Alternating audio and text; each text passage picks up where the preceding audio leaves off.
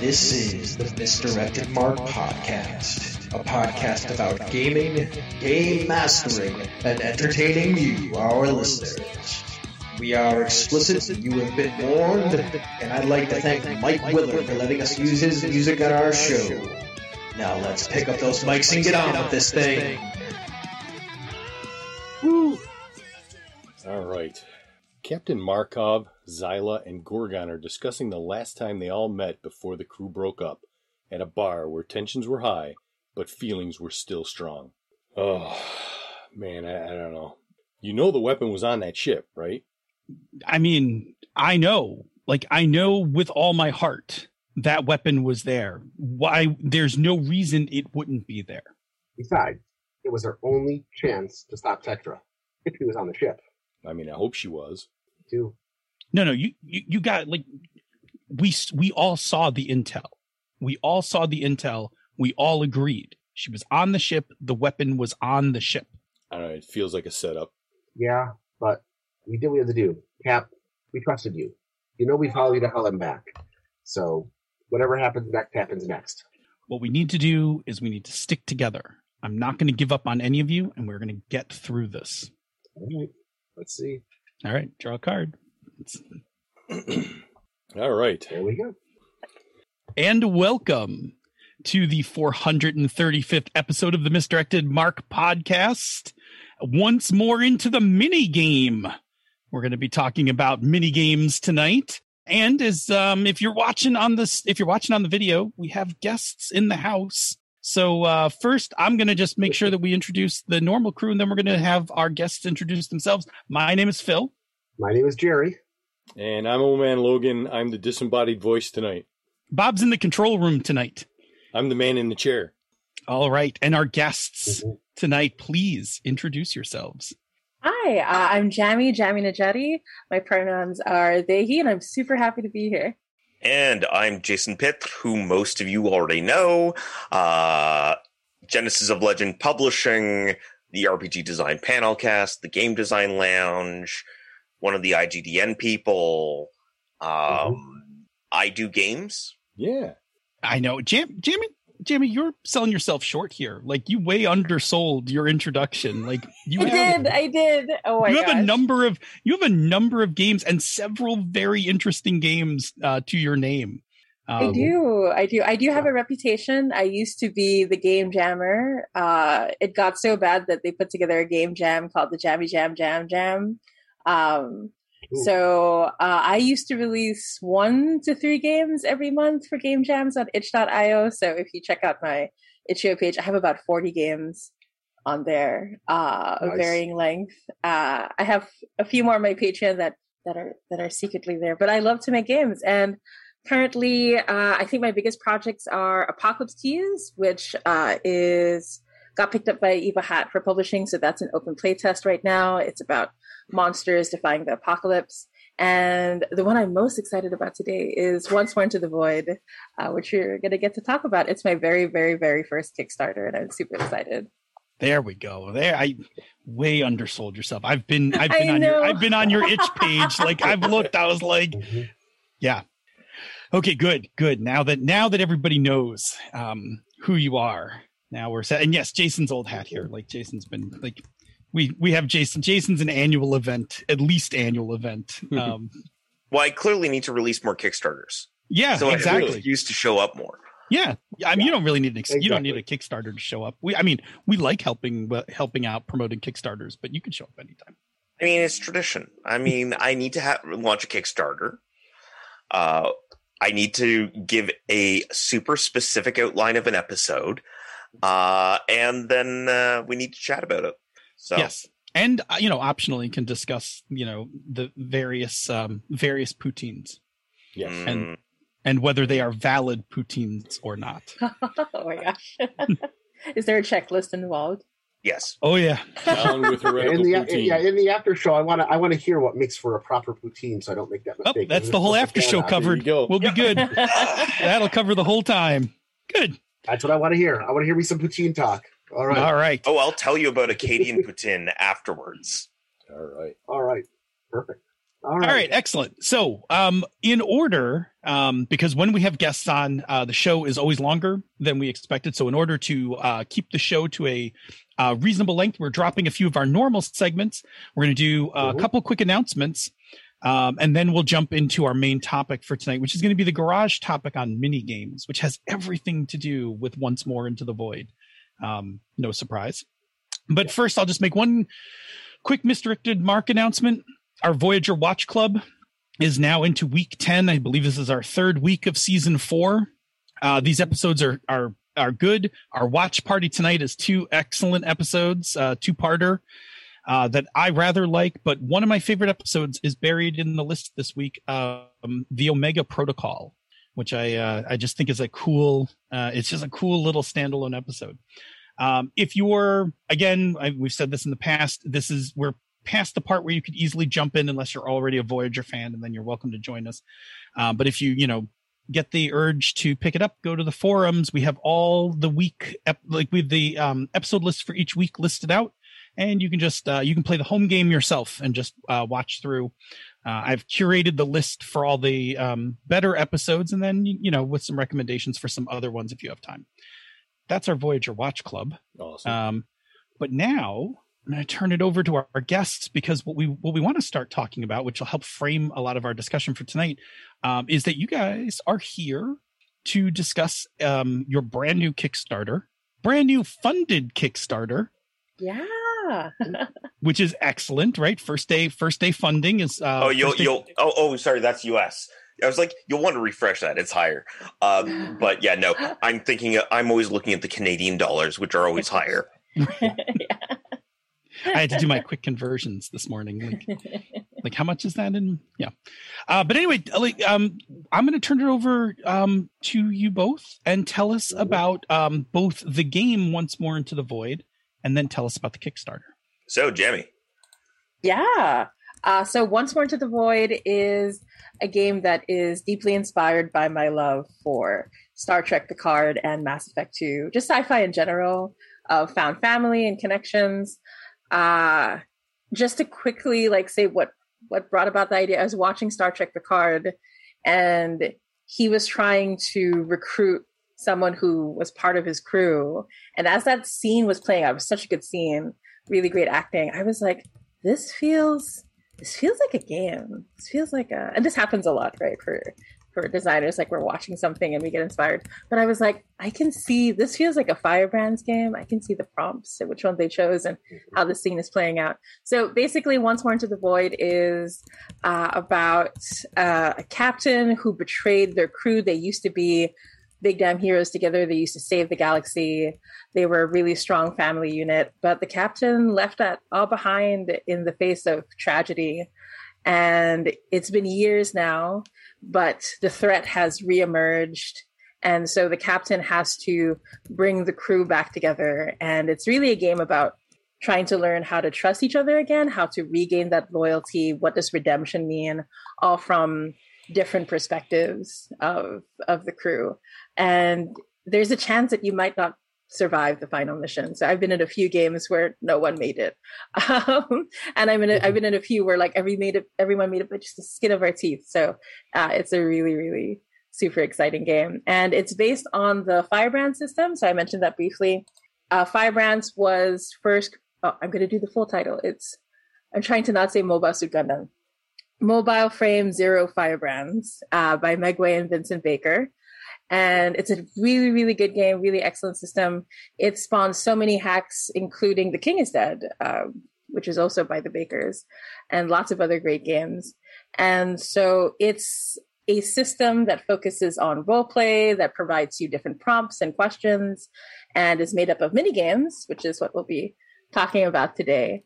Uh yeah and that's basically once more into the void. Did i forget anything important jason? Uh, other than the fact that it's diceless, Ooh, Um, yeah. and I mean, I can never always I the lines between Firebrand's framework and belonging beyond belo- outside belonging are weird to me. I, I Mhm, like because there's tokens moving around too. mhm. Yeah. So game, I- I- definitely. I it's a little muddled in my head. Uh, but yeah, no, um, it is an amazing and super evocative game. Um, and I ran into it on itch. Uh, I think I backed one of a billion or so bundles, uh, where Once More Into the Void was included. I read through it, and literally halfway through the game, I was thinking, "Wow, this needs to get published." Um, and it came to my attention that, oh no, uh, people from the Philippines can't run Kickstarters. Oh. You know what? I'm not from the Philippines. Mhm. I think I could probably fix this problem. uh, so I got in touch with Jamie and we started scheming. Uh, and those schemes have worked out pretty well so far. Um, we, uh, so we're co publishing it, uh, Genesis of Legend Incorporated, uh, and Sword Queen Games, uh, are co publishing this game. Uh, so uh, the Kickstarter is going towards paying for existing development costs, art, printing, shipping, fulfillment, etc. Um, and uh, anything beyond that is going to Sword Queen Games to support future games by Jamie because we need more games by Jamie. Awesome. Yeah, I, I read I read the um I read the pitch for it and was like, oh, I'm in. Like I was just I was like, oh, oh yes. Like and then immediately like sent it out to um not only um not only Bob and Jerry, but I like sent it out to um my other co-host on my other show, Senda, and I was like, oh my god, you gotta like you gotta see this game. Like this is like right up our alley. Like so um yeah, we've we've already played two sessions of it. So we're um and we're and we have more because we're slow. Um we talked about it pre-show, but we're slow. Like you're supposed to play the game. The game is playable in two sessions, I think is what you say, right? Mhm. If you are not like a, a table full of like drama hounds who are like who are hell bent on playing every scene like word for word, I Yep. right, I see how it could be played in in two sessions. But, yeah, we got into some very good uh, uh, interpersonal drama that led to some some good quotes, and you know we milked every scene for as much as we could based on the prompts that you gave us and had a ball with them. So Yeah, so we're gonna play this Awesome, awesome. campaign. We're gonna play it as a campaign. That's what's gonna happen here.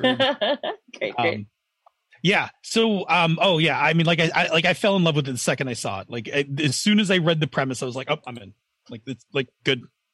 Um, and then of course Jason. So, so I mean, well, I mean, no, I mean, look, there's a couple things here. One, we love Jason, but two, like I, Genesis Legend runs great Kickstarters. So, um, you know, there's a you know very high degree of confidence. Like it's um, you know, it's it's a no brainer for me when it comes to you know when it comes to Jason's Kickstarters. So and the two of you teamed up, you know, is even better.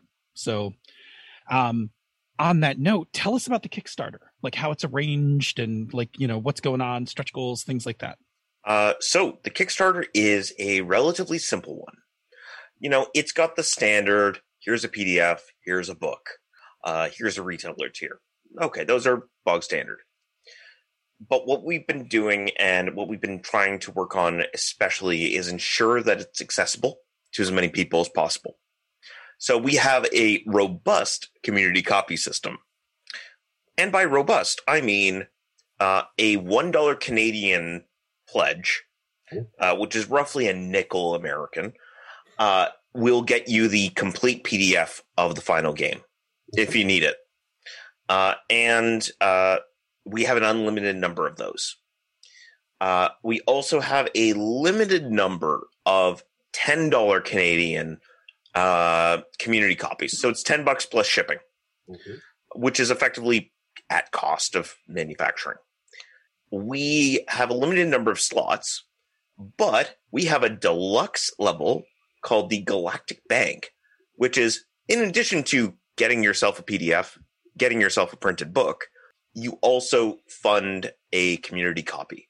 And we've had a ton of people who've been signing up and uh, throwing in, uh, pitching in to make this possible, um, which is really a testament to the backers uh, yeah, we've got 50 people who have actively chosen to pay a bit more so that people with um, from um, marginalized backgrounds and suffering economic hardship are able to get to the game. It's fantastic. So yeah, yeah. we're super proud about that. Yeah, I was and, and uh, Jason knows how important community copies are to me because uh, it's something that started up on the itch.io scene uh, among designers where we wanted to try to make the games as accessible as possible. And each designer has their own approach to community copies if they choose to go that way. But it's a really great way to be more inclusive and to really invite more people into the conversation and to play with each other, which is the most important thing, right? To have more people playing games. Yeah, that's great. Um, and I, you know? And I honestly, I'll be, I'll be honest with you. I appreciate a simple Kickstarter. Like, I like, um, I mean, to me, simple Kickstarter also tells me like th- this will be, you know, this will be fulfilled, um, in a pretty straightforward manner. Um, which I, you know, also appreciate, right? The project manager in me, which, Uh, yeah, no. Um, I am just coming off of the heels of my last Kickstarter, yes, so I was unwilling to be too enthusiastic about Hmm. uh, extended stretch goals because I I have enough project management under my belt to recognize it. skill creep Um, get you every time. Yep, yep, uh, we're not trying to be agile here. No, No, no, we're no. planning and- this stuff out right up front. Uh, minimal stretch goals. We actually only have two stretch goals. Stretch goal. So, uh, our base goal, which we've met, um, is the standard edition. Mhm. Uh, this will produce a beautiful, professionally printed, full color, eight and a half by eight and a half hardcover book. Hmm. So it's going to be uh, sort of the same footprint as Cartel Okay. or Yep. Bluebeard's Bride, sort of that that Sure.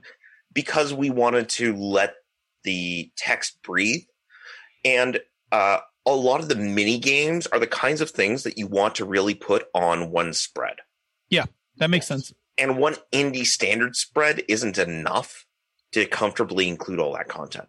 Oh, I like that. So the- Whereas the idea, you the idea will be just to have the game, eight- like have the book at the table. Eight, eight and a half by seventeen spread, that is your you put it down and that that's your mini game.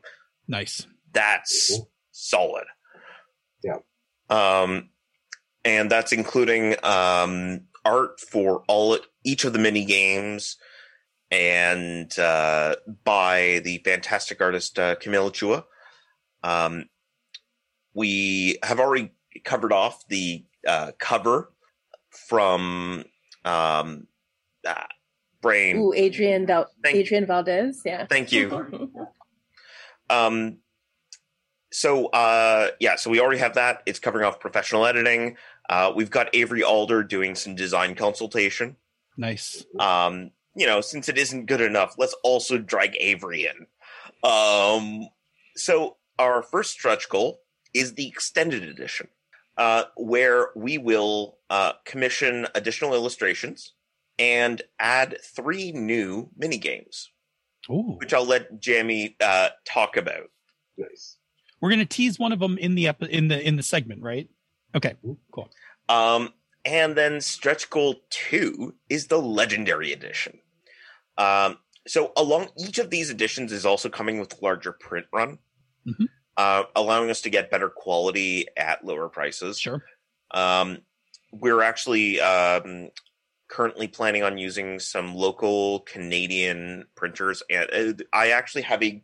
This is such a game publisher thing. I have a professional and personal relationship with a bindery, uh, relatively close to me, so I, I'm working with them and uh, the relevant printer um, to be able to produce these. Um, so uh, that is also going to include um, additional uh, crew members. Uh, so uh, two additional playbooks, Mhm.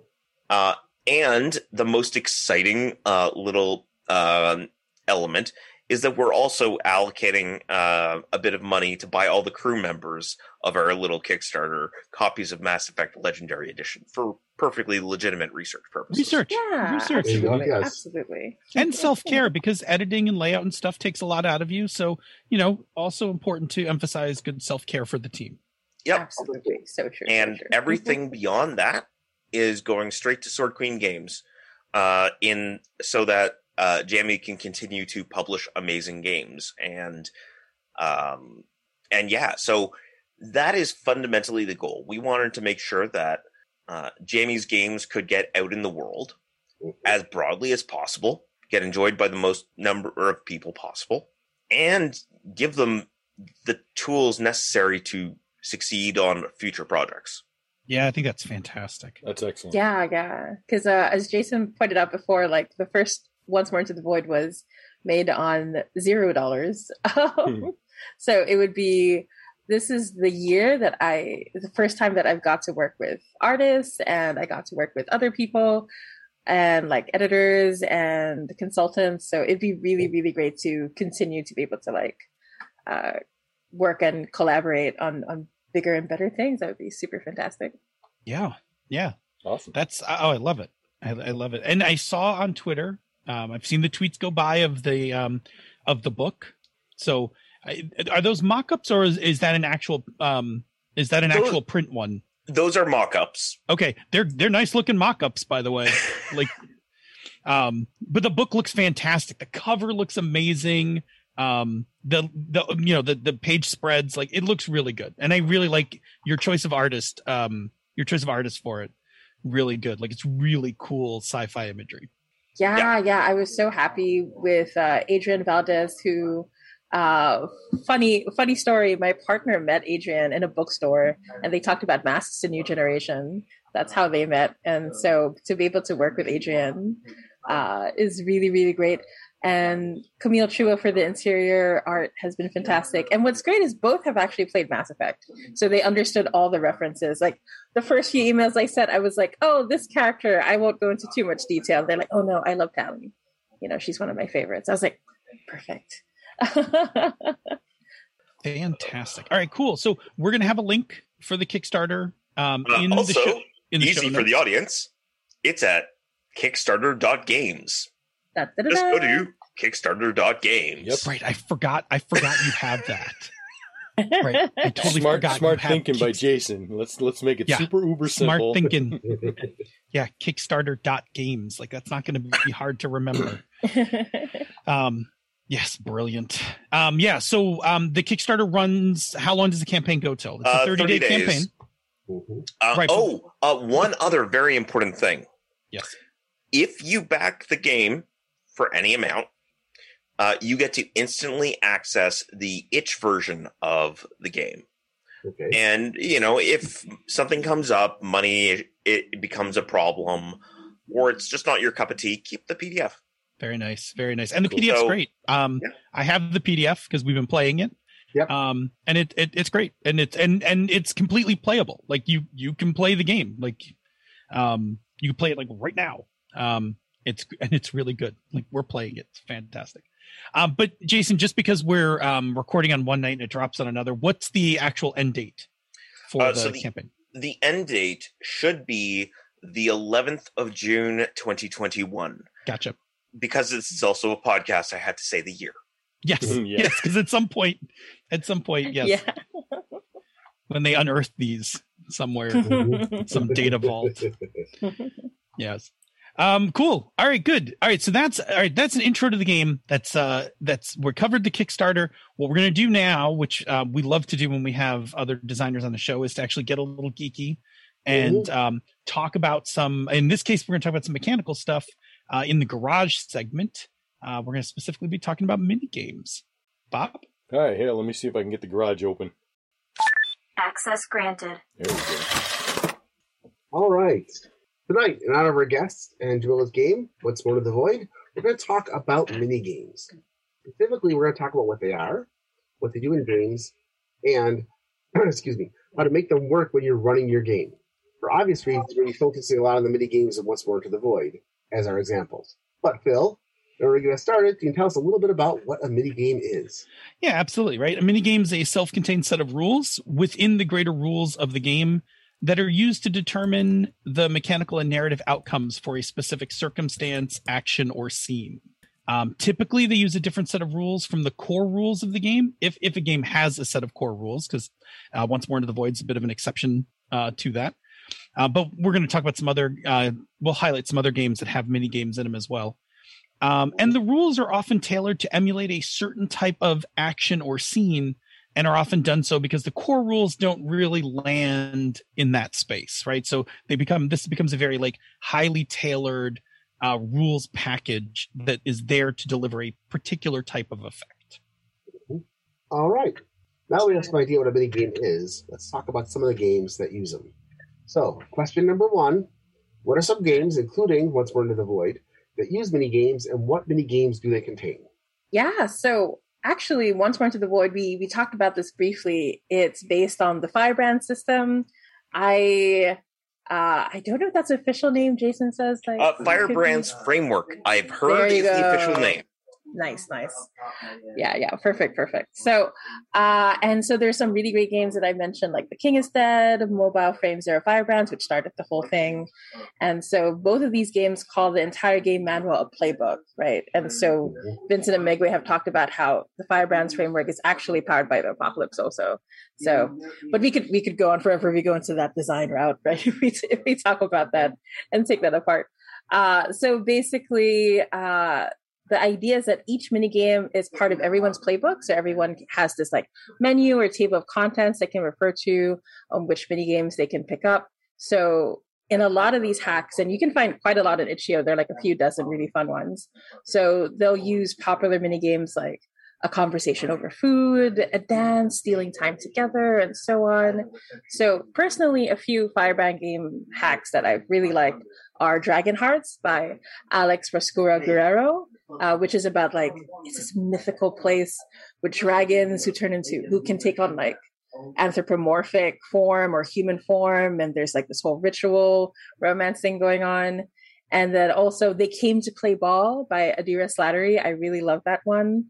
And they came to play ball is basically it explained what baseball is to me, like that whole phenomena, right? And then it just went all out. So the game is really great. You play these monstrous baseball players. Uh, and it's very, very good stuff. It's super, super fun. So those are some of my favorites. I'm technically cheating. That's like a lot of mini games per game, but uh, those are my favorites. No, no, that's fine. That's fine. Well, they're just all small examples of the mini game genre, which is the larger Right. genre. So it's fine. Yeah. Exactly. Um, Ooh, I, I do want to. It just came off the top of my head. I also want to mention, you can uh, you can check out anytime, but you can never leave, which is like so. Each mini game is a title from an of an of an '80s song. Right? Oh. so it's really I'm- Interesting. it's so good. It's so good. And it's this Okay. whole horror thing where you like it's inspired by The Shining and stuff like that. You you go to a hotel, but you can't leave. What if you can play a monster? It's really good stuff. Really, really good stuff. that sounds fun. I'm old. I would like that. Yes. yeah.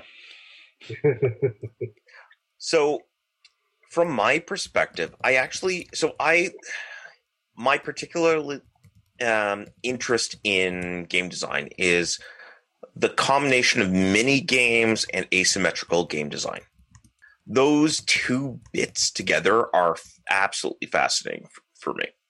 Um, so I turned my mind to uh, Swords Without Master No, that is a game. which I feel is a very strong contender for mini games. Mhm. In that the discovery phase, perilous phase, and rogue phase each represent completely different areas of the narrative, different styles of uh, the play experience, Mhm. and different moments, and you move between them as appropriate. That's Yep. fair. Absolutely. So and, each, and each one has yeah. a very set of very distinct set of procedures designed to produce a very distinctive feel. Yeah, absolutely. So I that was the I know it wasn't the first one, but to my heart it's the first. No, I, I mean, Um, I respect it. I respect your choice. I mean, I think you know we're huge Swords Without Masters fans. Like Very much so. we've played a lot of Swords Without Masters, so I Yeah. wholeheartedly agree with you. Your analysis is I'm spot on with you.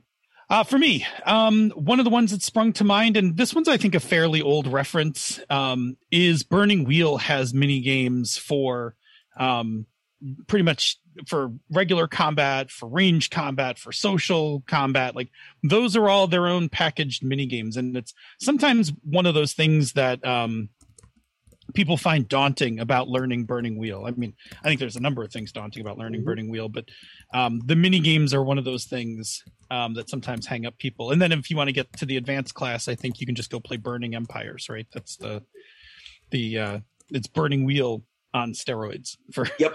Uh, although I will actually note the other element of Burning Empires that is interesting. It's a different axis of minigame because there's a very strong scene economy Mhm. Yeah. of different kinds of scenes. So this Yeah. is a color scene. This is a character scene. This is a plot scene, I think. Um, and you have a limited number of those that you have that you can pick between. So you're simultaneously saying, uh, we're going to be doing a duel of wits, and we're doing it in a plot scene. Yeah, yeah. it's it's there's it's a game. So yeah, it's a game that I've I've never actually gotten to the table. I was fortunate enough to actually play it um, at Gen Con the year it came out. Um, but it also got me turned on to the graphic novels, and I love those graphic novels. Like the Burning Empire graphic novels are fantastic. Uh, yeah, we've played uh, a combination of Burning Empires and Diaspora. And those two games, oh, we had two GMs for it and six players. Wow. Um, uh, and uh, yeah, it was just as heavy lifting as you would think. that sounds pretty heavy lifting. um, which is actually the genesis of Fate of the Galaxy, the galactic space opera game that Genesis of Legend is also working on right now, and is In, in other words, a future reason when Jason's on the show. Yes. exactly. okay, so that was yeah, that was my example was uh, was Burning Wheel. Jerry, how about you? For me, um, actually, one of my favorite uh, mini game sessions came from surprisingly a non-indie game. Um, the Pathfinder Adventure Path that had Shadow in the Sky ends with the players um, running a casino, and all of the games, the casino, running the casino, and were all standard little mini games, which were kind of import, imported into other sessions later on. Um, so as the players got involved with the actual casino itself, there were lots of little games they could play um, to simulate that. Um, that were not just card games. There were uh, a table that insulted you, and some some dice games, and some other things that were in there that uh, just kind of kept the game flowing without taking you out of the the mechanic of the whole scenario, uh, which was fun. And I like it. I don't know if it's in the new edition of Pathfinder, but it was in the original one, so it was kind of nice. So um, after that, we'll say now we've got some examples. Uh, let's ask how does the new game work as a mechanic? Sure. Phil? Yeah, let's break it down a little here. Um, the minigame starts um, during normal play when something triggers its use. Um, and the trigger could be um, a couple different things, right? So it could be a narrative trigger, right? Like in case of like Burning Wheel, like all of a sudden we're about to have a duel of wits, right? The narrative kind of leads us into the minigame. Um, it could be mechanical. The mechanics of play, such as a die roll or an outcome of a, of a skill check, may engage a minigame. Um, or it could be procedural right? The procedures of the game um, determine that a mini game is to be engaged, and I think that is true for Once More Into the Void, uh, as well as Swords Without Master. Procedurally, when you end one scene, you need to start the next one. Mhm. So once a mini game is engaged, it is its own set of rules, um, and it starts with how to set up the mini game. It will um, inside of it, it will tell you how to play the game. Um, and that'll involve that can involve both narrative and mechanical um, play um, often has its own set of procedures, tells you kind of how to proceed through it. Um, and the rules will describe how the minigame is concluded. So there'll be an end condition by which you can exit out of the minigame. And then the outcome of the minigame gets expressed into the, you know, the narrative of the of what's going on. And if your game has core rules, then the game would move back into the core rules and, and play would resume uh, in- like along that path until the next minigame is engaged. So, having said all that, our question for Jammi, um, for once more into the void, can you give us an example of one of the mini games and kind of break down like how it's played and the mechanics that are uh, that go behind it? Yeah, absolutely. So, uh, a lot of the Firebrand games suggest that you start with a specific game, right? So, usually this helps establish setting, lore, or the current situation. Uh, sorry, my partner's playing and it's echoing through our tiny apartment. Anyway, so, uh, So usually it helps set up things, right? So for people to jump into it. So in the case of Once More Into the Void, the first minigame is the recruitment montage, which is always like one of my favorite parts of like any of these kind of stories, right? And so after the players have decided what archetype they'll pick up and play, like which of the playbooks they'll pick up, the captain has to recruit each member of the crew. So let's say the Reformed is one of the playbooks chosen and you then play the mini game the hunt. So each time you recruit a member there's sort of like an understanding of where you find them or what's going on for them which is very open to interpretation right? So the reformed is running away from something because the reformed used to be the enemy. They served the void in some capacity but they betrayed all of it for the captain and then the captain left. The captain like left everybody behind. So since then the reformed has been on the run right so the game starts, this particular mini game starts with the captain and the reformed asking each other a few establishing questions to help build the scene. And like I said, it's supposed to be quick and easy, but as uh, as some groups like it, they really get into it, right? But anyway, so uh, the captain chooses from there a list of possible situations they could be in. So looking at the options, let's say the captain decides to choose innocent bystanders are caught up in our chase, dot, dot, dot. And then it's up to the player who's playing the reform to decide what happens with those innocent bystanders, like what's going on. So the choices that the reformed has are three prompts, which are, and I stop you from sacrificing yourself to save them. They're not worth it. Or, and I risk us getting captured, and you know I'll always choose the common good. And the last option is, and I beg you to leave them behind. No one is truly innocent in this war. So cold. Right? Yeah. Yeah, exactly. and so like what I really like about that is when the captain chooses which scene, the rest of the table looks at the reform like, whoa, what's the answer? Right? Because when you choose an answer, you are establishing who you are as characters, who the other person is as a character, what's going on in the scene. So it's evocative because it's trying to like cram in well i don't want to say cram it I, I, I feel like it's not that you know but it's trying to like open up, right? A lot of potential, a lot of like backstory in just those few prompts. And so the players are encouraged to role play as much as they like to feel out their characters and relationships. And the prompts and questions do a lot to help that out. And so then the next part of the game is just the reform chooses one, and then now the captain chooses how to resolve it. Right. So it's just supposed to be two moments in the recruitment montage. And then the player asks one more set of questions. So in this case, the captain asks, What will make you betray me? And the reform asks in turn, But what makes you trust me anyway? Right. And so that's going to like create this line between the two. And the hunt, this recruitment, this part of the recruitment montage ends with a loyalty draw, a consistent mechanic that's in every minigame of Once More Into the Void. And once a card is drawn from a regular poker deck, we see how much loyalty we gained from the scene. Then we go to the next crew member who's going to be recruited. So the recruitment montage is like a nesting doll of like mini games within the mini game within the within the game. So it's a lot of fun. That was our whole first session. Yeah, the just the recruitment. Yeah, yeah. All, just just the recruitment. Yeah, One we had like things... almost we had like almost four hours of, of just recruitment. Oh my gosh, say, amazing! and, and, and I'll be honest, I think that what I liked about not just recruitment, but the way all the mini games build, and I think you you uh, explained it really well here was that as the game goes, while you decide your character, every session gives you a chance to really explore that character's personality that's in that, and the relationship to the event, and the relationship to the crew. And so you're constantly building more dramatic characters that really kind of flesh out and live and play off each other. And I think that I really way that the mini games really enforce that and and make that work. Um, yeah, yeah. And, and, I was both really... a game and a role playing thing. Go ahead.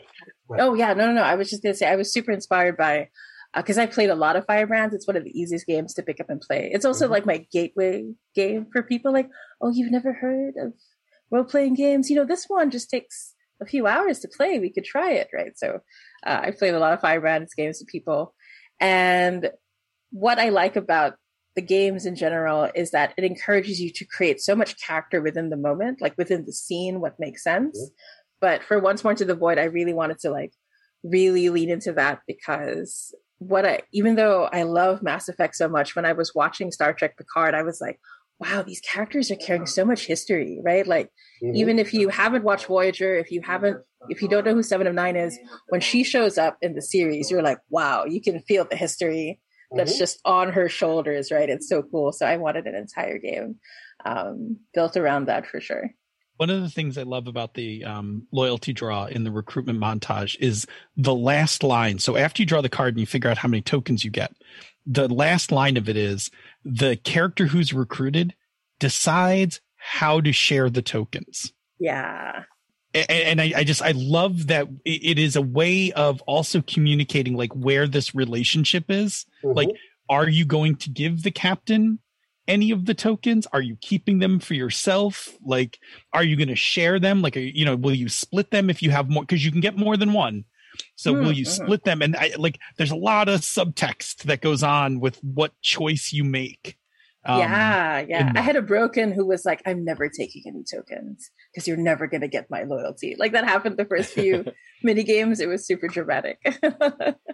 Yeah, I think I, I lucked out. I think everybody gave me a token.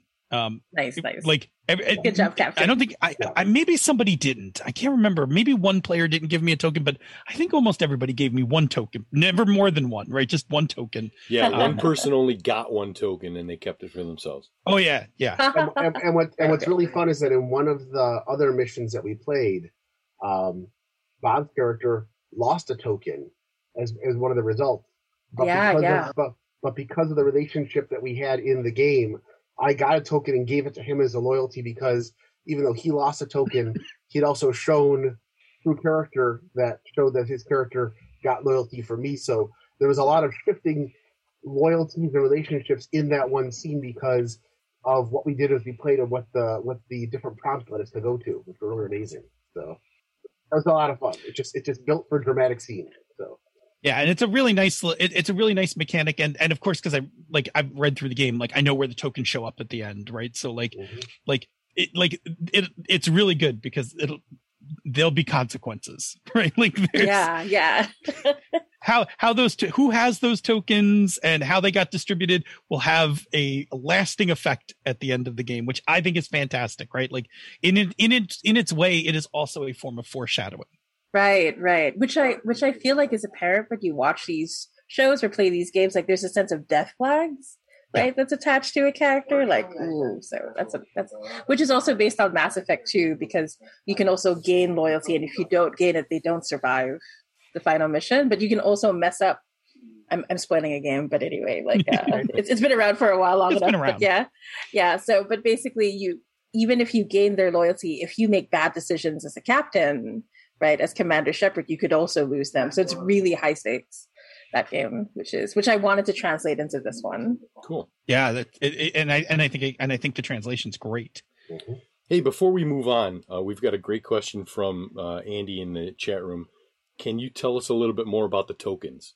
Can we expand on that a little? Oh yeah, do you want to tell us a little bit about the the token the the token economy of the game?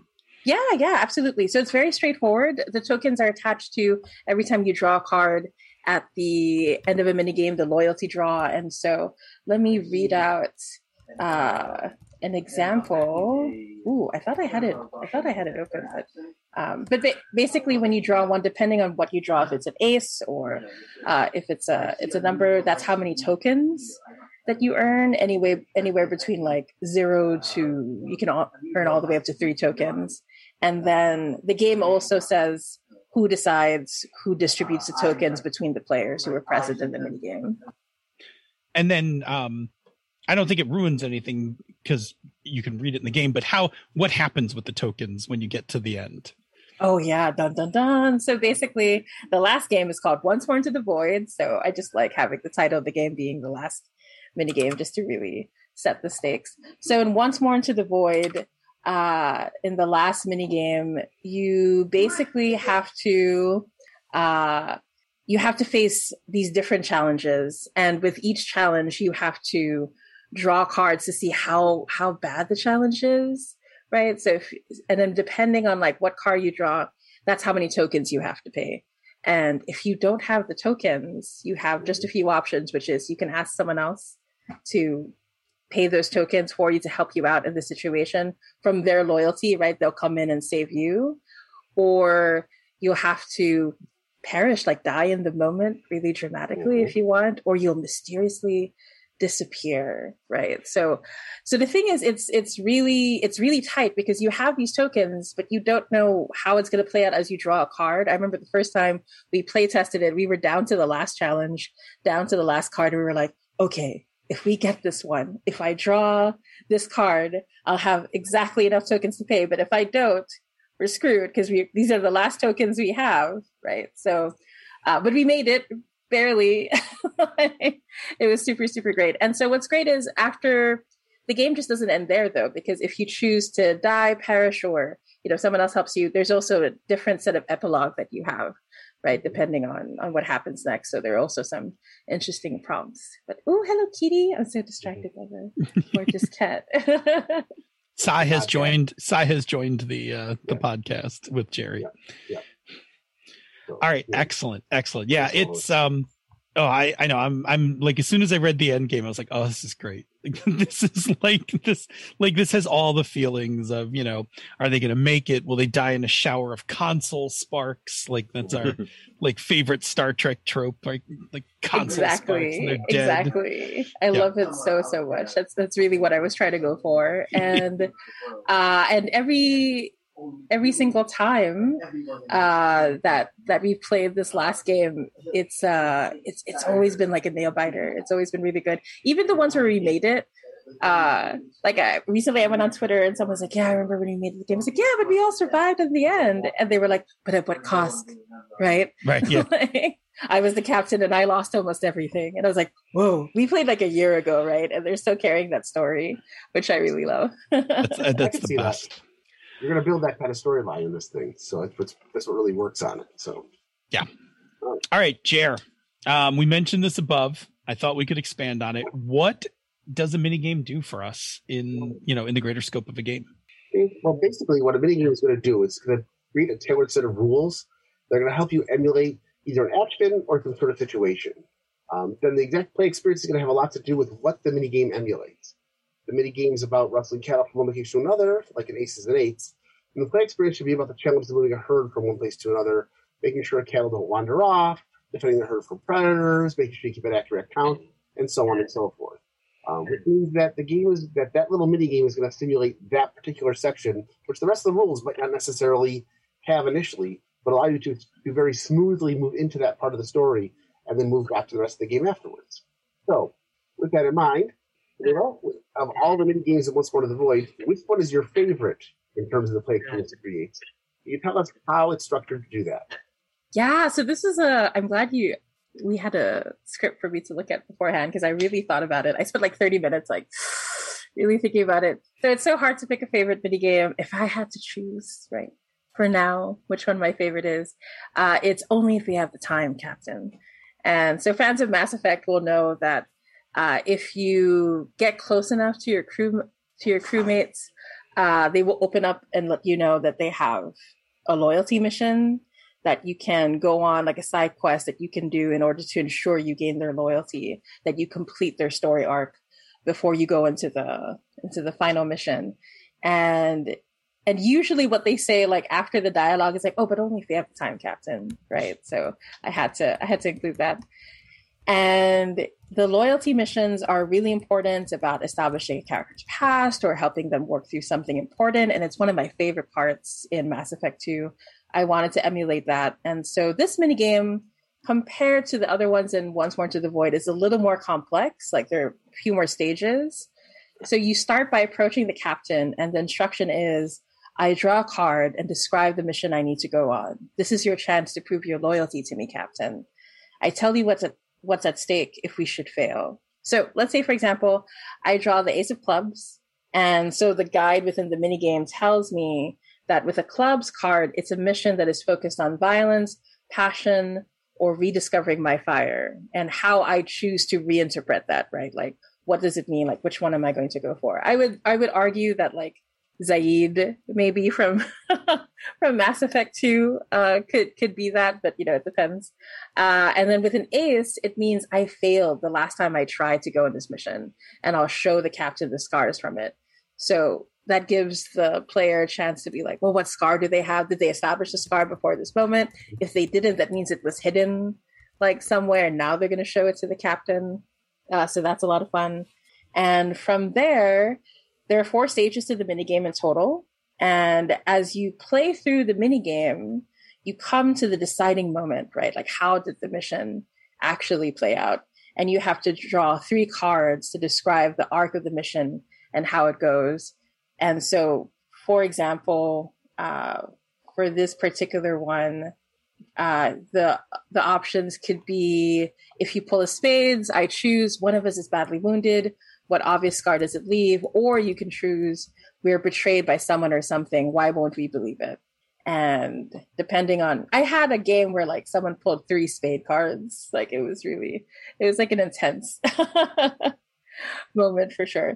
And then from there, you also get to decide the what happened, right? The highest card from the one you draw decides if the mission was a success or failure. And there's like a slight like success or a complicated success or, you know, success and then some part to it. In that same game where we pulled three spades, we failed the we failed the mission. It was really that was really an intense game in that one in particular. And yeah, so in the playtest of this game, and every time I played the game so far with other people, it feels really similar to the loyalty mission from Mass Effect 2, but with more depth and nuance, which is the joy of what a TTRPG can do. And it's always been fun. It's really my favorite. It's currently my favorite. I may I may change my mind tomorrow, but uh, but yeah, that's that's a if only we had the time, Captain. So we got to play. We got to play that. Yeah, um, that. Oh, how did Yeah. it go? How did it go? it, it was great. Bob, Bob and I, Bob and I were in that scene together, um, going to get Bob's. So Bob's are um, uh, reformed. So we were, uh, in order to get more intelligence, we were going to um, rescue uh, Bob's mate, who is still on, like, who was who was still on the home world um, of our enemy, right? And so, um, so we went on the mission, and uh, during Gorgon the was on- mission. Gorgon was on that mission too, because that's how we shared the loyalty token. Oh yeah, that's right. Yep. That's right. You came with us because we needed security because we knew that it was going to get messy. Yeah. Um, but during that mission, there was like a moment where the two of us, um, where Bob's character and I were alone, and I wound up telling him that like, um, I've always trusted you. Like, if something happens to me, if something happens to me on this mission, I want you to take over and lead. I want you to be second in command. Like, we had this like whole moment, um, in the middle of it as we were getting ready to wow. like find his mate and and get her off the off the planet of just having this like little moment of you know um because in our backstory not to get too deep into our game but in our backstory it's bob's character who comes to me with the information about this weapon of mass destruction. And i'm like okay i'm in. Let's do this. And then it all goes sideways. But i've never blamed him. I never blamed him for for it. Like i totally believed the intel and all you know what he brought. So there was our moment of me saying, like, look, I never stopped trusting you. Oh yeah, so cool, so cool. Yeah. Now, I will say, just so that if people are listening, that mini game is the largest mini game in the game. Like that four Right, part, right. like most of the other mini games are um, more compact than that. They still have basically the same kind of structure, but that one in particular has um, probably the most mechanics in it. yeah, yeah. hmm hmm Like even But- the final game isn't as complex as this one. hmm but it also plays very smoothly. Like we had no problem just like zipping, zipping through it. Other than the fact that we stopped and played out every like every card flip. yeah, perfect, perfect. Alrighty, good, good. All right. So with that, let's take a break and check with the chat room. Before we do, Bob, let's about another show on the Misdirected Mark Network. Yeah, I would like to talk to you about a little ditty called the Gnome Cast. Several gnomes from Gnome Stew get together to talk about gaming topics and themselves in an effort to entertain you and to avoid being thrown in the stew pot. Do you think they can avoid being thrown in the stew? Listen and find out. Alrighty. How's our chat room doing? They look chatty tonight. Chat room's Cool. good. Um, they've been they've been following along. We only we only got a little off track. uh, Senda took exception to uh, the question of which one is your favorite. It's like, how do you choose between your children? Yeah, which one my is your children, favorite? Exactly, exactly. It's Yes. so hard. it's such a it's such a cruel question to ask. it, it really is like what's your favorite comma in the moment right because I, Yeah. I, I think like jeremy Right, said right. like there are moments i think when you design games where you fall in love with one of your mechanics and then like just it, it either goes right in play testing where you're just like oh it, like it's so doing the thing it's done i love it and then like later you'll just love another part of it for Yeah. another Exactly. reason exactly, exactly. Yeah. Well, it's also harder because there's three more uh, children that are currently hatching. Yes. yes so maybe one of them will be your favorites. yeah, never know. exactly, exactly. Very, very possible. yeah i mean i think through the entire design of um the initial design of hydra hackers i fell in love with every one of the playbooks at one point like at one point every playbook was my favorite playbook in the game and I like I don't even know if I have one anymore, but like full circle, like at one point or another, every playbook was at some point my favorite. Yeah. So yeah, it's tough. It's tough when you um I don't know, like I I know it was an unfair question, but I I don't know. I didn't I didn't think I mean you handled it wonderfully. Like It's also a if, very if, common if question. prompted good dis- uh, much much like the mini games, it prompted good discussion. So Exactly, exactly. the oh, and I should I'll just ask so that people know, like how many mini games are there? Right. So right now there are nine mini games. If we hit our first stretch goal, we will have three more, which I'm very excited about.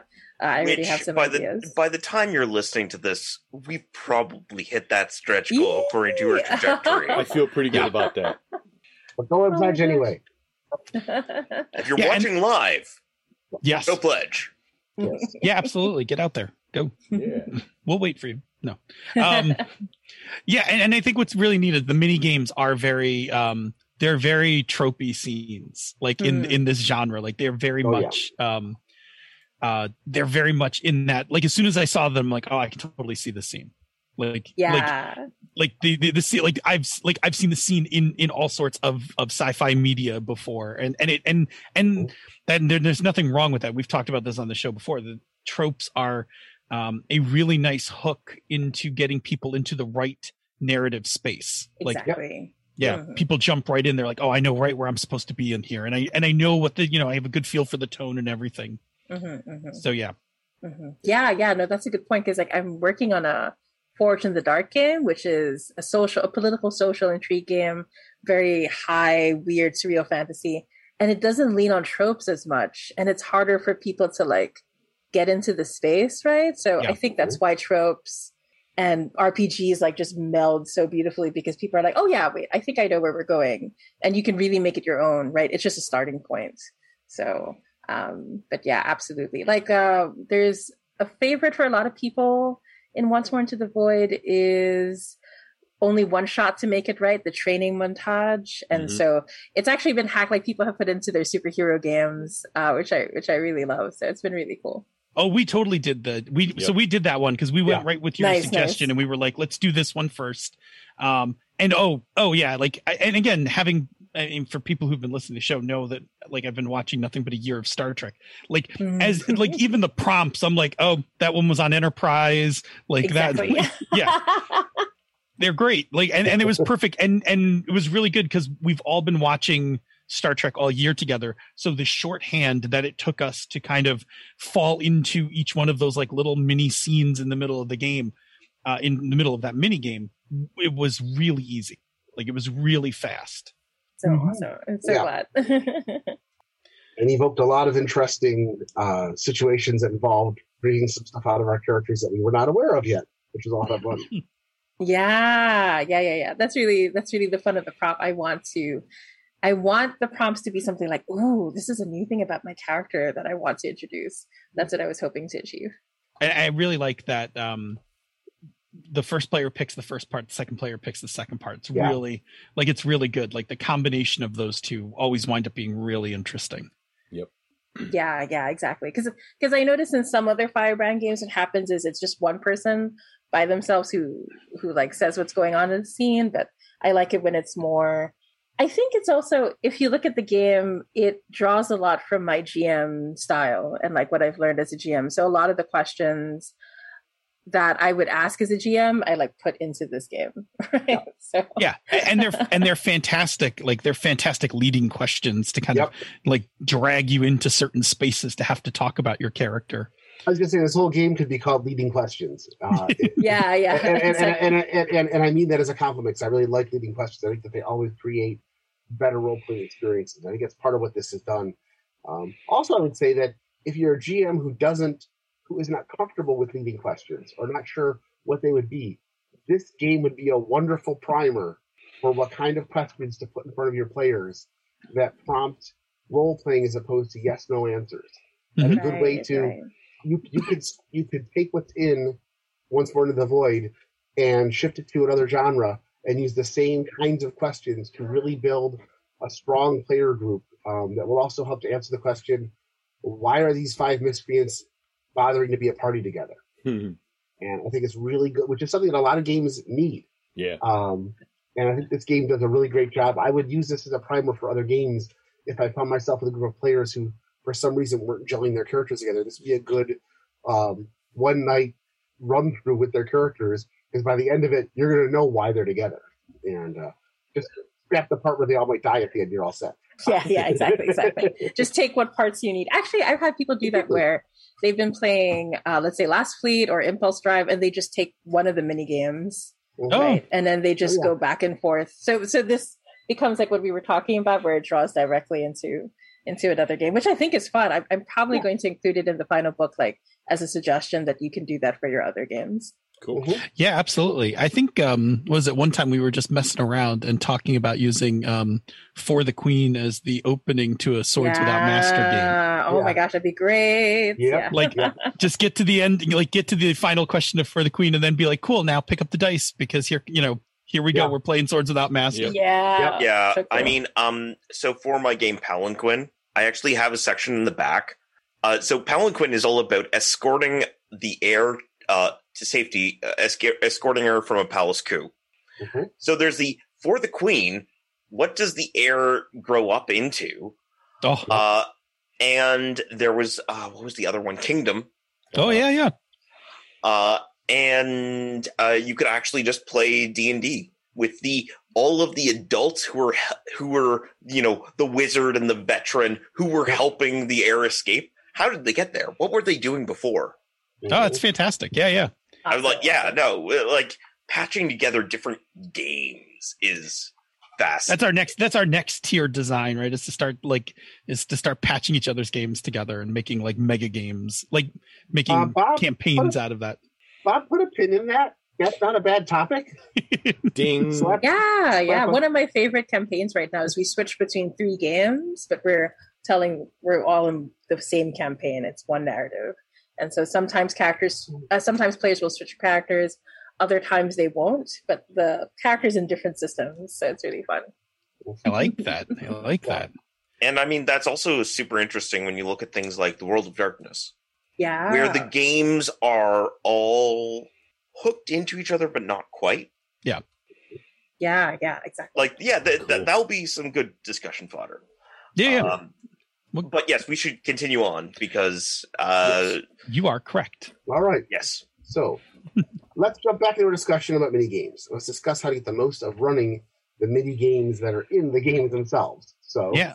uh, first, how to leverage in play. Phil? Yeah, absolutely. Mini games are a great way to evoke specific feelings or emulate things of importance in a game. Therefore, it is important when running running or facilitating those mini games, we have good experiences with them, right? We want them to Mhm. play well. We want to get a lot out of them. So my question out to the group um, is, and we'll start with our guests, is what are some of your tips for getting the most out of mini games? Yeah, so I have two right tips that I'd like to share. Going on my cats today? Uh, so one is for mini games in general, and the second one is more specific to uh, the Firebrand system. So for one, the first one, if the mini game is really different from the rest of the game, if it really takes you out and, and puts you into a new perspective, sets new stakes, and so on, I would say lean into that. I've seen players where they're like a little worried because they're they're like, oh, suddenly I have new rules, or suddenly this is different, or what's going on. Sometimes it pulls you out and you play a different character. I would argue, for example, that Godsend, uh, the PbtA game, does something similar where you're switching back and forth between different characters, between being a god and being between an avatar, and you know, and in, each one has its own set of like mini games. I would argue, and so my tip is just to completely lean into it. Don't worry about like getting the specifics uh, completely right. What's more important is that you have a strong narrative, a strong role play moment that you're really happy about. And the second tip I have is specific to the firebrand system. And I find that it's an unspoken strength of the system that doesn't always take advantage of. So, like, by the 12th time I played a Firebrands game, uh, I noticed, like, when I was playing, I would always ask myself, what has changed about my character in between mini games?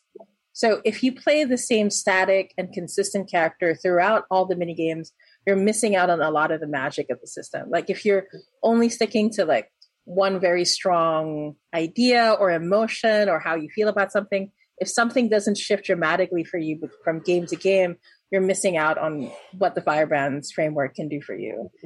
And I'm planning on stressing that aspect for the game and making it more explicit and once more into the void with the newer version. And because I think the best games in the Firebrand framework are when you end up with a character that's completely different from where you started. Like the first time I played Once More into the Void, I played a believer and by the end, oh gosh, she went through so much. She fell in love twice. And the first one was the captain rejected her. The second one was the reformed who like sacrificed themselves to save the rest of us. And so my poor believer was so heartbroken. And, and it was a strong question of like, are you going to keep believing uh, until the very end? It was, it was, Don't it was really stop. great. Yeah. it's a good song. It's a good song. but yeah, the the game ended with the believer sort of becoming a villain though, because they didn't want to let go of the reformed, and so they they did some things that they promised themselves they'd never do, uh, if it meant being able to get the reform back. So that was a really cool cool moment for my character. Love it. Mhm. Nice.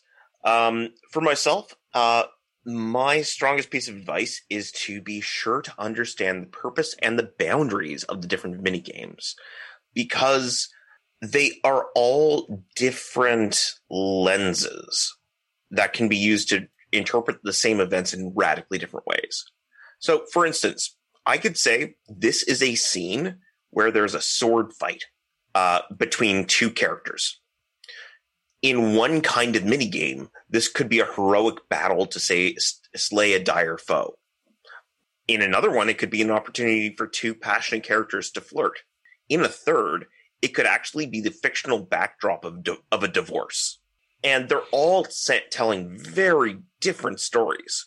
So, uh, in the same way that for a lot of Powered by the Apocalypse games, you have to use your subjective judgment to determine which move applies. Is this really a um, go aggro or a, a seize by force? Sure.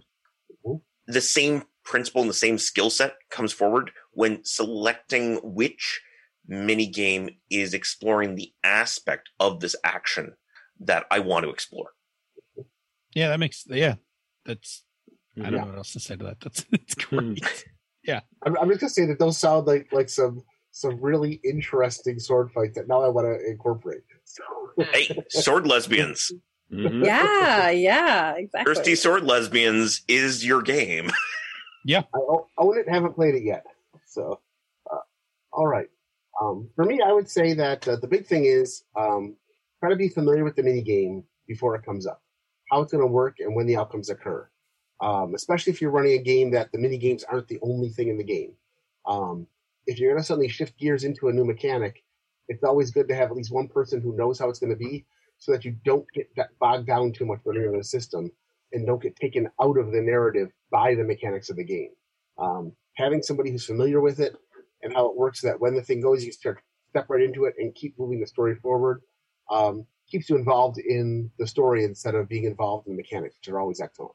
Um, and even though I know you've mentioned several times that these are seven different mini games or eight different mini games in, they're all similar enough that once you've played one, as soon as you get to the next one, it only takes 10, 15 seconds to Right, scan them over and jump in. They're going to have very different results and they might mechanically work differently, but the framework is the same. I think that's part of the strength of Once More into the Void is that you've got the ability to very quickly step into the next scene, step into the next scene, step into the next scene, and explore the game. And I think knowing what that is when you go through is important. So, Phil?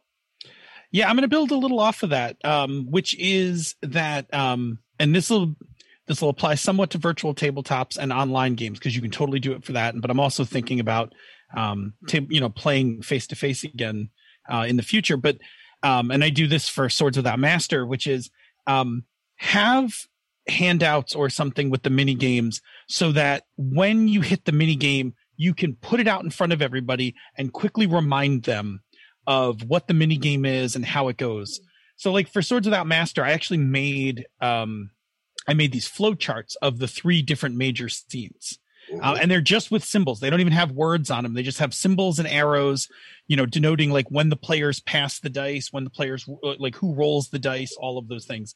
But it's a really nice reference. Like when we switch and we're like, okay, now we're playing the perilous phase to put the perilous phase graphic on the table or you know up on the screen so that everybody's like okay this is the mini game. Here's the outline. I know like here's where we are in it uh, which is what i really liked when you said the book design being um, the 8 by 8 with it o- being able to open to the spread um, you'll be able to do that exact same thing right? Whoever you know whoever's facilitating the game or if you're passing the book around or ideally if everyone has a book um, you'll be able to just you know put the book down flat um, and see the mini game because i you know again that's going to create some you know that'll create some latency some lag if you are like if everybody's like okay we're in this mini game but like how does the mini game go again? Like what do we right, like right.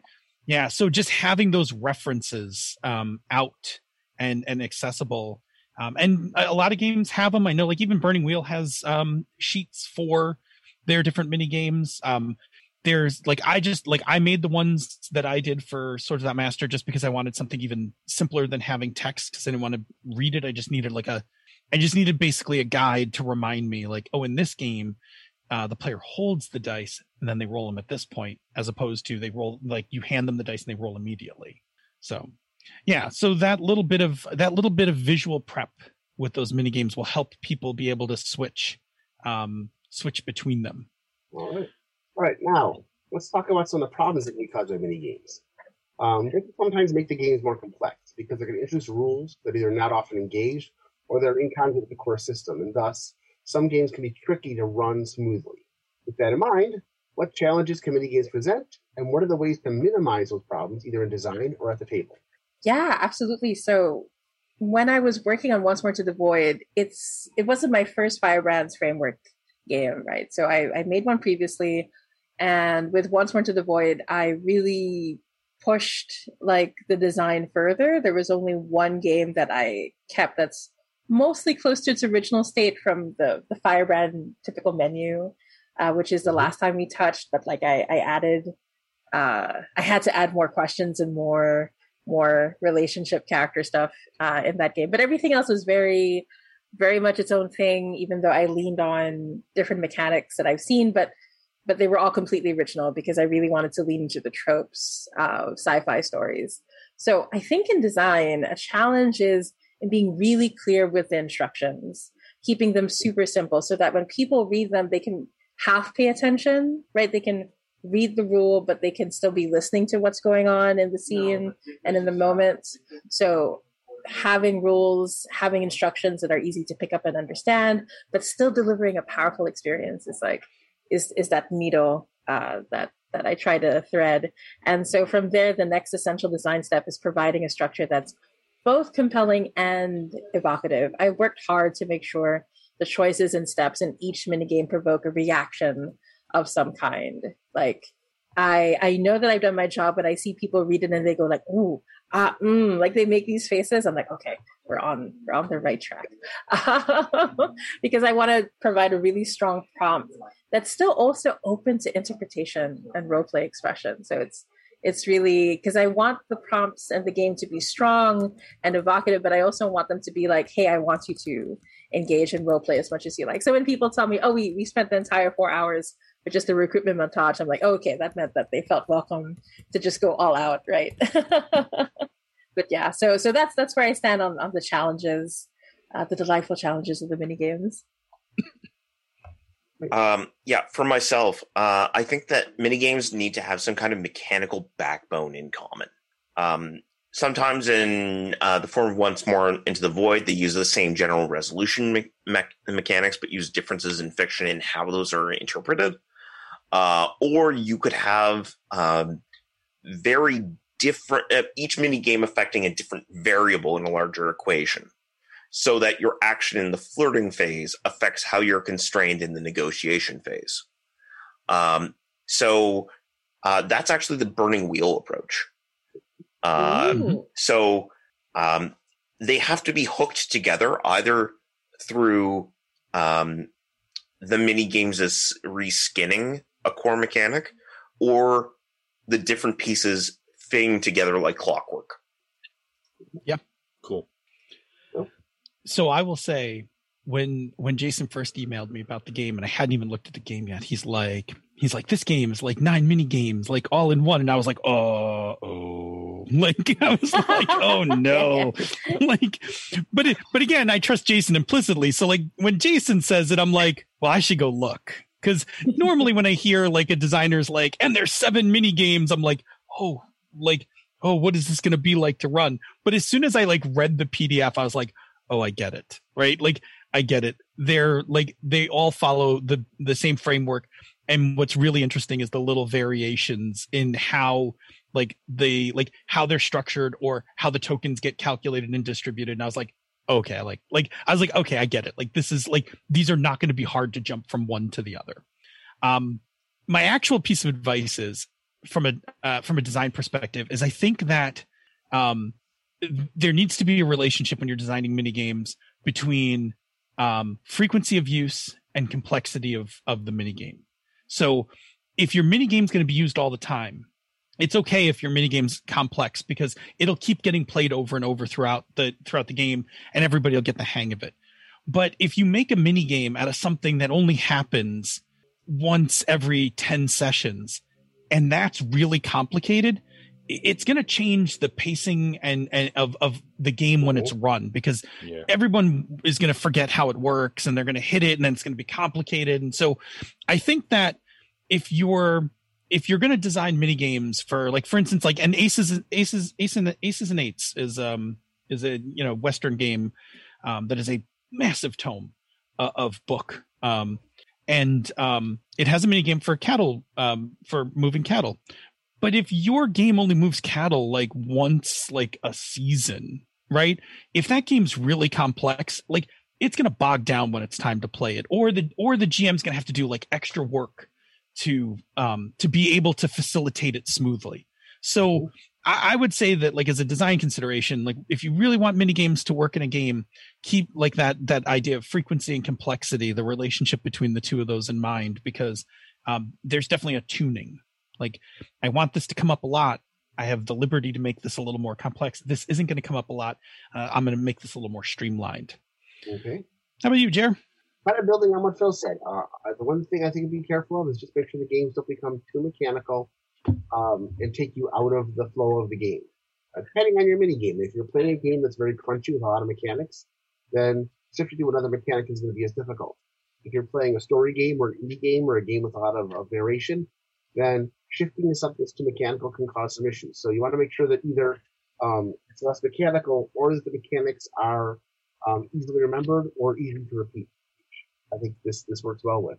Basically, the, the big thing is you want the mini game to bring you into the scene, not take you out of it. And so the mechanics can be part of uh, pushing the story, pushing the the encounter, pushing whatever the end result that you're looking for out of that scene. That should be what the game should be pushing towards. Um, and it might just be the mechanic is experiencing that scene. If that's your objective, simply to experience that situation, there may be no particular end game in mind. You just might be wanting to have people experience that situation. The mini game should make that easy to do. Um, the time table, which is what Phil said about keeping the mechanics working properly.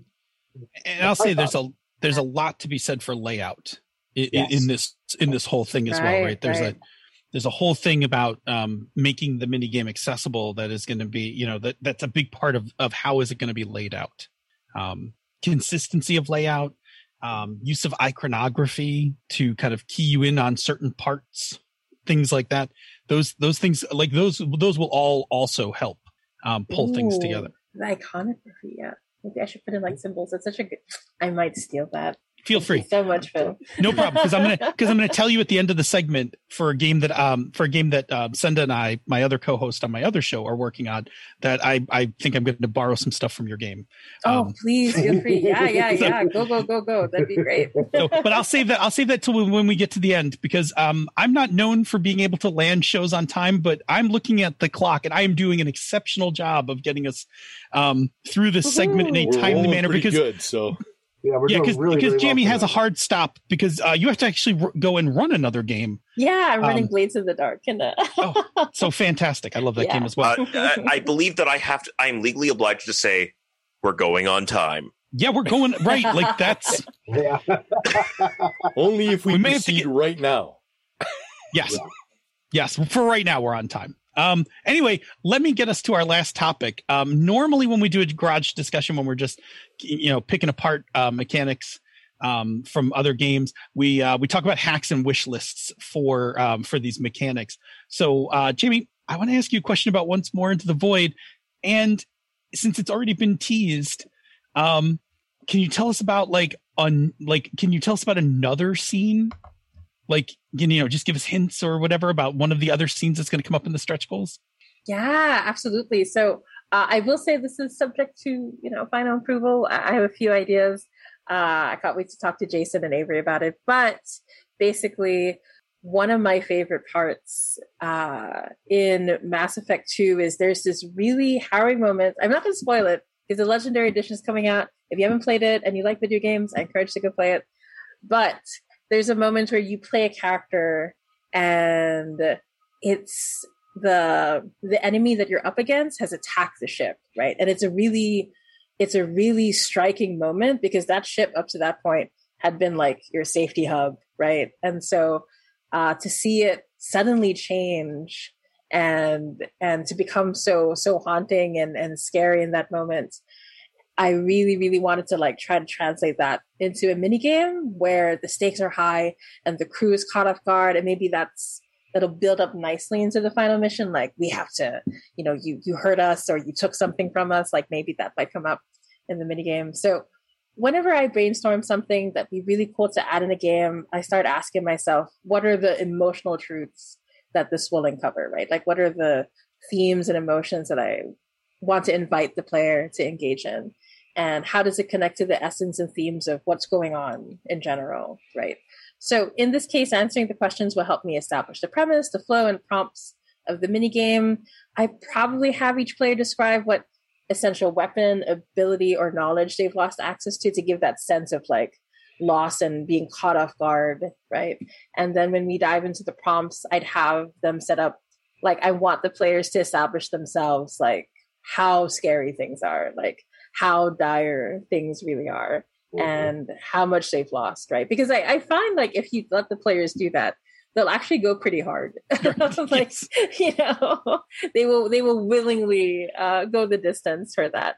And so, uh, and aside from that, the essential part of the scene for me, Mass Effect Two, is that tension, the horror, but the focus on like what needs to be done. What do I have to do in order to like get through this moment? And so, it'll be interesting to like to have that moment where uh, it might translate into like defending the ship or uh, trying to create mo- parts where you can defend it. I can't wait to like get into it and and figure out what that's gonna. look. I, I have to say, like when I so when I wrote when I designed, wrote, and laid out the first once the first edition of Once More into the Void, which is available now, which you get immediately when you back.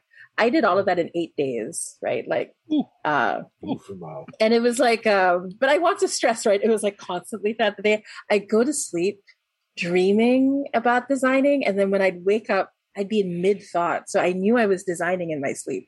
And then i get on the computer and just like lay out and and type it all at once uh like i was possessed. So i want to i want to stress that. But but this percolation this like thinking about it helps so that when i sit down it just comes out um, but yeah, so so that's what I have in mind, like a harrowing. They've attacked the ship. Things are no longer safe. What are we going to protect? What's at stake? That's that's what I'd like to introduce. Very cool. I um as soon as you said it could picture it and I can picture so many um like so many Star Trek episodes where that's yeah, the case where you're like, exactly. did you fight them off? Did you have to run? Like, you know, what did we lose because, you know, like what made us like what did we lose that made us run? Um what did we lose because we stood our ground? Oh, Exactly, exactly. Did you have to sacrifice something of the ship or something of yourself or Yes. a relationship, right? So yeah. Oh no. It's oh it's you're you're definitely in the right spot. Like yeah. it's that's and really good. also in the same thought, there's also the coming back home and everything's changed. Yeah, Yeah. Exactly. Yeah, yeah. Home slash a particular space station. Sure. Um, Mhm. Yep. Oh, they're good. They're so good. Yep.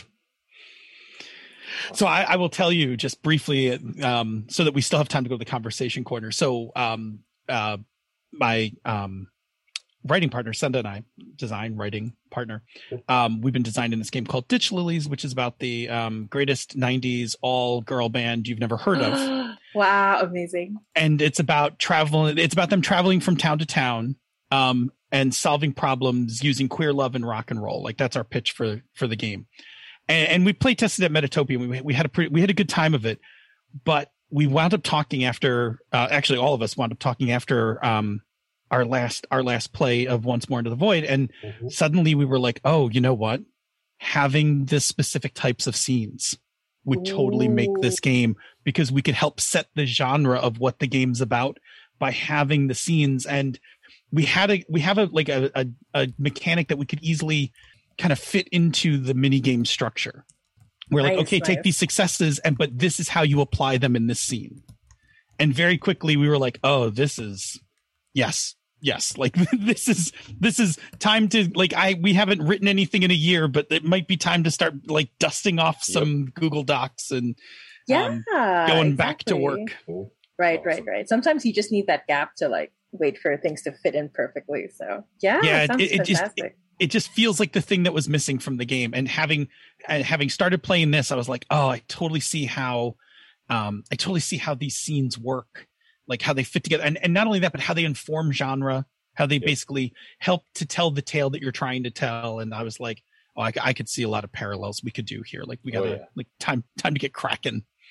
so okay cool um all right so thank you so much for joining us um for the uh, garage we're going to transition in just a moment over to the conversation corner where we kind of just talk about ourselves and i think we get you for 15 more minutes so um we're doing fantastic is uh bob our disembodied voice yeah. um is there anything coming out of the um chat room that we should finish up on before we I think move we're over? good. I think we can roll into the conversation corner.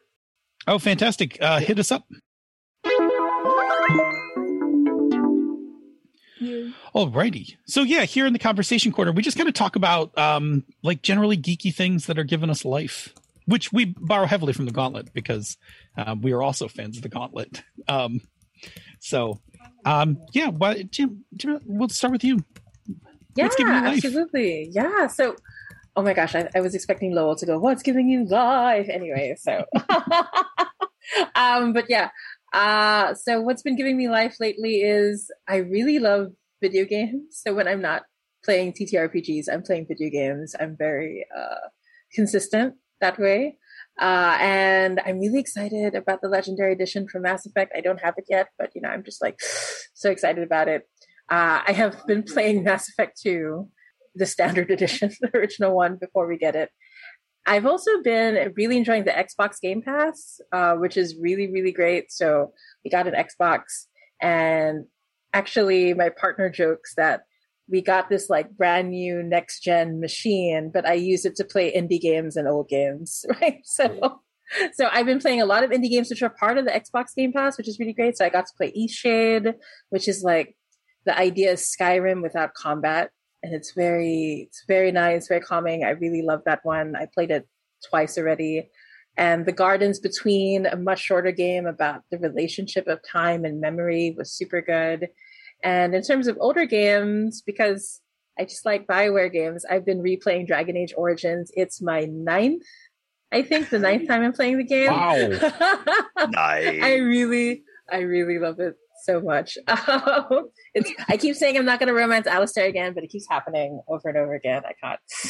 It's hard. It's hard. I have one evil run through I haven't finished yet because that one's really painful. It's really difficult.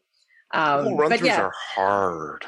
and Dragon Age Origins, you're extra evil, right? It's, you are super, super evil. It's not. It's not the same as being a badass renegade. in Mass Effect. Uh, and Mass Effect 3, Renegade, Mm. Warden. Oh, I would I would argue if you go extra renegade from the start in Mass Effect One, I I unlock this like different ending where if you go super renegade, Mordin just goes, "Yeah, I agree with you." Oh, And I was like, really? "What? Yeah!" I was so shocked. And you unlock this other secret thing in the deal. Anyway, I love Bioware. That's um, Yeah. yeah. So if you go extra, extra, extra renegade, um, you actually get a completely different ending, which was Wow. really funny to me. but yeah, so that's what's been giving me life. Video games, I love them so much. Jason. So I recently finished off my run of the Clone Wars. Ooh, Nice. so good. Um, Yeah. Oh, sorry. I did Rebels, then Clone Wars, which is the wrong order. Oh, Interesting. interesting. Although I got to see a whole bunch of things. Like, oh, wait a second. Oh that's yeah, Darth so you got to Maul, see 'cause we them. Yeah, that's Darth kind of cool though. Um, yeah. and uh, so that m- led me to uh, dig into Star Wars Bot- Battlefront because it's actually doing a really good job of displaying the visuals and like going through Kamino after watching the Clone Wars Battles of Kamino episodes and like it, it's it is shockingly good. Also, it was free at the time. Um, that that also helps. Um, which then ties into the Bad Batch. So it's, I'm I'm just an interwoven Mhm. hub of Star Wars. Yeah. Um, I mean, I even fin- recently finished uh, the Light of the Republic from the um, the High Republic uh, first book in the High Republic series, which is what 300 years before um, the prequels Cool. Yeah, yeah. uh, with a Wookiee Padawan. It's it's great. Also, That's cool. also. Oh my gosh, we need more Um, Wookiee characters. hmm and on theme because I'm apparently stuck in star in uh, science fiction mode. Uh, I've been doing Stellaris, which is kind of great. It, there's seen some- so much good stuff in that game. Looks like a pretty big game. Yeah. Oh no, it will eat your face. Yes. Um, however, it lets you have choices like, do you embrace the brain brain slugs? Well, yes, of course I embrace the brain slugs. Okay, fantastic. hmm Nothing could possibly go wrong. Of course you embrace the brain slugs, as you do. I mean, that's and other than that i'm trying to slowly learn to art because it's literally the one area in my game publishing arsenal that i don't have It is okay to hire people, Jason. It is okay. Yes but i should be able to do literally everything i mean it I've is got okay, it is okay to hire experts. layout editing writing design like i i just need art and then i'm good Yes. Just- Jason's going to be the complete threat. Just Yeah. all in one. the maximum threat, yeah, on all levels. maximum effort. Oh, that's funny. Jer, what's up All with right. you? I'm going to keep this short because I got 10 minutes. So I watched the uh, season finale of Invincible, which was amazing and set things up really interesting for next season.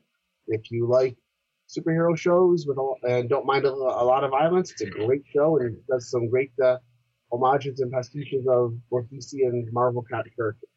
Um, I've really sunk into the Nevers a lot. It's the HBO show that's basically uh, like mutant powers in a Victorian London. Um, good stuff. Uh, we're up to episode four, and in true uh, streaming service, episode four, a bunch of stuff gets revealed that you've been waiting for. The plot drops and everything. You know, it just everything ramps up. Uh, the homage, the the the, uh, the adage, wait till episode four, things will take off. Um, been playing a ton of Valheim with Bob. Um, we died a lot this week. Uh, in, in the last week and a half, we've had a number of. This is a stupid idea, but let's try it. Okay, now let's build some characters to go find our bodies to get back all the stuff we had. We tried that. and uh, we've had a couple of those. We've also done a lot of really interesting exploration and uh, architectural experiments. Yeah. And uh, lastly, like everyone else, I enjoyed the Bad Batch. Um, no spoilers for everybody. Just it's good. It's setting up some interesting things. Did some stuff I was not expecting, and uh, that's all I'll say about it. Without I don't want to ruin it for anybody. So I'll just say Bad Batch. If you like Star Wars, it's good Star Wars. Yeah. Bob? Yeah, so uh, uh, along the Star Wars lines, I have uh, continued my Lego retail therapy. I bought the uh, Imperial Probe Droid set that they had. Not a ton of pieces, only like 900 pieces, but a lot of really small pieces. I actually had to take a nap when I was done building it because my eyes were so tired from looking through the bottom of my bifocals and like, ah, like Wow. but it's very cool looking. It looks it looks just like an Imperial probe droid. It's awesome. They did a really nice set. Yeah, yeah. Um, yeah do you, do you realize if you're not aware, Bob and I are both Lego collectors, so we, we Yeah. have lots of Legos. no, Jerry's a Lego collector. I'm a dabbler. Yeah, I, Jerry's a I, Lego hoarder. I have, I have, I, I, I'm not joking. I have a Lego room in the house. Yes, So- room. Yes. Uh, yes. Not a Uh, small room yeah. either. oh, wow. Cool, Yes. cool, cool. I have a long way to go before I can compete with Jerry, but I, You're gonna need a larger house, Bob, is what Yeah. you're saying. I, I've run entire, I haven't run, run entire tabletop role playing game campaigns using nothing but Lego. yes. So anyway, back to Bob. Yeah, so um, for Senda's benefit, uh, the She-Ra season four finale, uh, I I went through that and the first two episodes of season five, and went. You had to wait six months for that reveal. I'm like, wow, that's that's like that's not like waiting three months over the summer for you know for Picard to get deborgified. That's six months. that was harsh. I'm glad I got to watch that like back to back practically. So, um, and um, along the lines of having a Lego room, um, I don't know if I'm gonna have a Lego room, but um, I am actually one of the things that's been giving me life lately is a I'm finishing a chapter of my life and getting ready for a new chapter. Um, I just started talking to a real estate agent today about selling my house. Wow. Nice. My current housemate, who, who is my ex-wife, long story, but she's moving out finally with her boyfriend, and they just bought a house, and then it's just going to be me um, at the beginning of June, uh, partway into June, and now I'm like, okay, I want to get out of this house and get myself something new. Probably going to get a condo because I don't want to do lawn care, and uh, and so I'm like eh, really looking forward to like just kind of like starting fresh with a new space and uh, and seeing where I can go from there. So uh, so that's me. That's what I've been doing. Yeah, very nice. Um, for me, really quick, um, I just started playing Kerbal Space Program. Um, was in the mood for something new, so I uh, I ordered it. Um, it's a lot of fun. Um, it's a little bit of uh, it's a little bit of physics.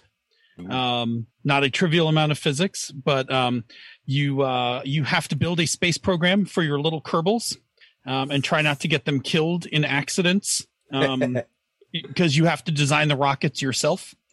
Um, so I've been having fun with that. I've uh, I have uh, I have not broken the atmosphere yet. I have taken several suborbital flights um, with my Kerbals and returned them safely so far. No, I've not lost any of my Kerbals. Um, took me a little while to come up with a naming scheme for my rockets. Um, you know, I was thinking like, you know, the American space program had like, you know, all of the Greek gods and things like that. And then I didn't want to like appropriate anybody's culture. So I went with science fiction authors. Ah, So- Like I had my first rocket was the Wells, um, and then the Le Guin, and then um, Herbert. I think is where I am right now. The Herbert Mark III is my current, um, my current uh, ship. So like I'm just gonna like I just like I'm just going down the line, just naming them after famous sci-fi authors. Just I thought that like it's a good um a good solid naming scheme. Be careful with that. Stellaris did the same thing. Ah, I don't care. I came up and with it their by myself. most recent update was named after Philip K. oh well, I knew that was going to That was avoid the that one. update. oh, man. I mean, you knew that was coming. I mean, you know, the design's gonna never mind. Um building rockets here. Okay. Um I'm also reading the Book of Hanz, which is a um from the people who do the Fate SRD, which is a book of essays and articles on um, running Fate. So not that I haven't run Fate, I've run Fate plenty of times, but I'm always interested in understanding like people who've run more of it. Um, just trying to get their their feel for the game so that I can improve my game. Because I'm running iHunt, um, which I absolutely Ooh, love. iHunt is so good. I wish I oh, was iHunt's amazing. Like Really, this may this may be one of my favorite Fate games now. Like I I love it.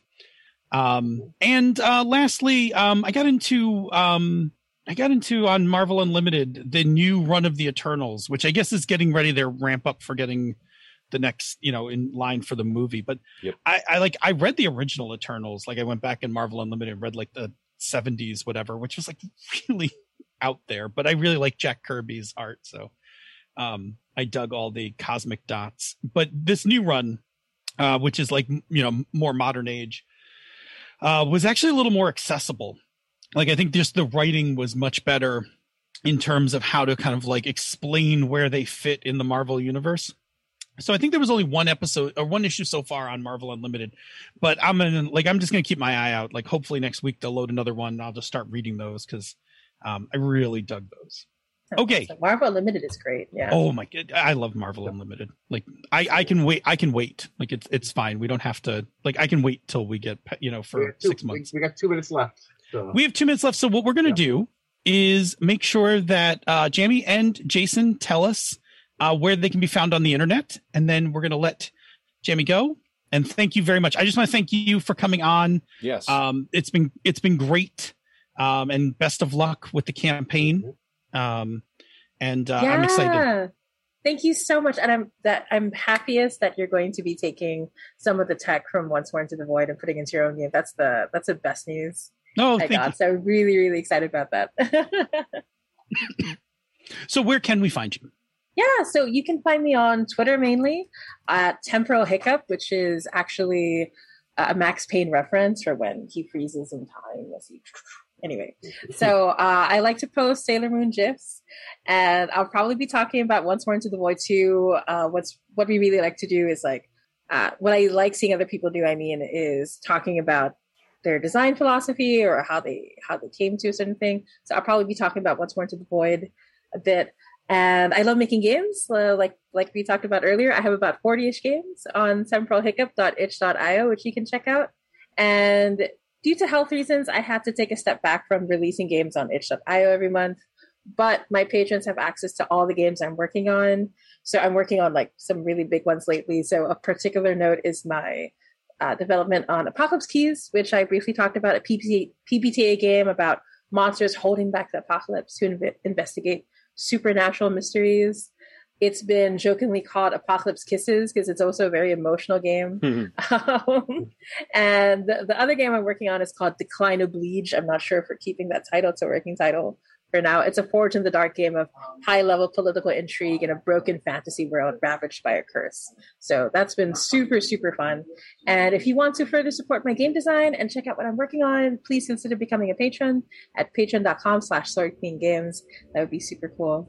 But yeah, that's where you can find me. awesome. Well, thank thank you so much. Nice. And one quick warning for uh, everybody who's watching before Jamie uh, logs out of the Zoom. Uh, the video is going to get wonky because of the nature of the way OBS and Zoom talk to each other.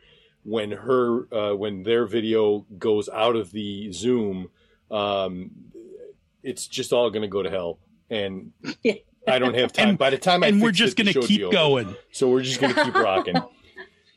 Thank you so much, everybody. I'll go ahead and and uh, I'll be I'll be playing Blades in the Dark in a few minutes. I'll All right, see you. Everybody. Enjoy your Thank game. Thank you. Thank you. Thank you so much. And I'll chat with you Bye. tonight.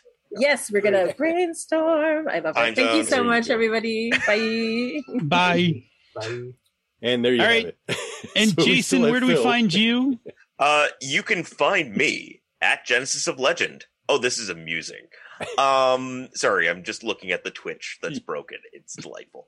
Um, so, uh, yeah, at Genesis of Legend on Twitter, Genesis of Legend at gmail.com, Genesis of Le- Legend, uh, dot ca.